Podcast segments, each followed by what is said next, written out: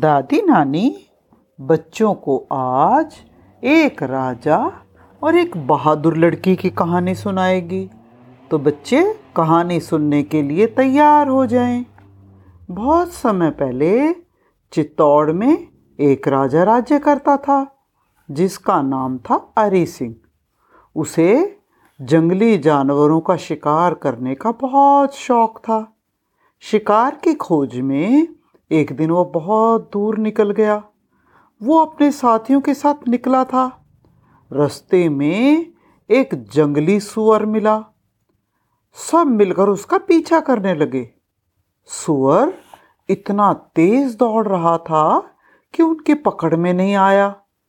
शिकारियों के लगातार पीछा करने से डर के वो एक खेत में घुस गया।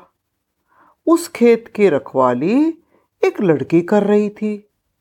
वो वहाँ के किसान की बेटी थी। वो मचान पर बैठी थी।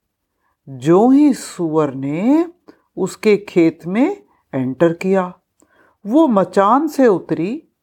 तब तक राजा और उसके साथी खेत तक पहुँच चुके थे। लड़की उनके सामने खड़ी हो गई। उनको रोका, आप लोग घोड़ों को मेरे खेत में नहीं ले जा सकते। क्योंकि इससे मेरी फ़सल खराब हो जाएगी।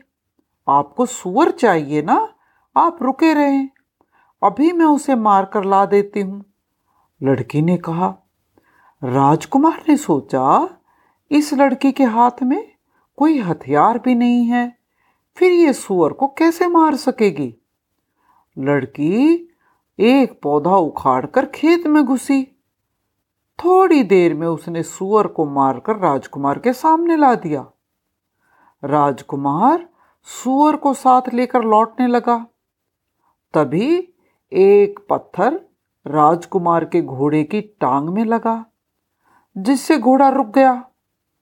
घोड़े को ज़ोर से चोट लगी थी, जिससे उसकी टांग टूट गई और वो आगे नहीं बढ़ सकता था। वो पत्थर किसान की बेटी ने पक्षियों को उड़ाने के लिए दूर अपने मचान से फेंका था और वो गलती से घोड़े की टांग के जा लगा। घोड़े की टांग टूटने से राजकुमार बहुत दुखी हुआ। तभी वो लड़की वहाँ आ पहुँची। उसने अपने असावधानी से, केयरलेसनेस से फेंके गए पत्थर से लगी चोट के लिए राजा से बहुत माफ़ी मांगी। राजकुमार ने कहा, तुम में बहुत पावर है। तुम बहुत बहादुर हो। तुम्हारी बहादुरी और निर्भयता फेयरलेसनेस देखकर मुझे बहुत हैरानी हो रही है। तुम्हें तो इनाम मिलना चाहिए। लेकिन अभी मेरे पास तुम्हें इनाम में देने के लिए कोई चीज़ नहीं है। लड़की बोली आप गरीब प्रजा पर कृपा रखें। यही मेरे लिए सबसे बड़ा इनाम होगा। ये कहकर वो लड़की अपने खेत की ओर लौट गई। दूसरे दिन राजकुमार दोबारा फिर वहाँ पहुँचा। उसने देखा वही लड़की सिर पर दूध की मटकी रखे, दोनों हाथों से दो भैंसों की रस्सियाँ पकड़े जा रही है। राजकुमार के साथी ने उस लड़की की मटकी गिराने के विचार से घोड़ा आगे बढ़ाया। लड़की समझ गई कि ये साथी, जो राजकुमार का साथी है, ये कुछ शरारत करना चाहता है। उसके हाथ में भैंस की रस्सी थी।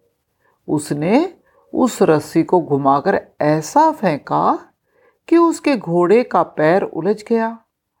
घोड़े पर सवार राजकुमार का साथी धड़ाम से नीचे गिर गया। तो बच्चों, इस तरह से वो बहादुर लड़की अपने आप को बचाती थी और अपने खेत का नुकसान होने से भी बचाती थी।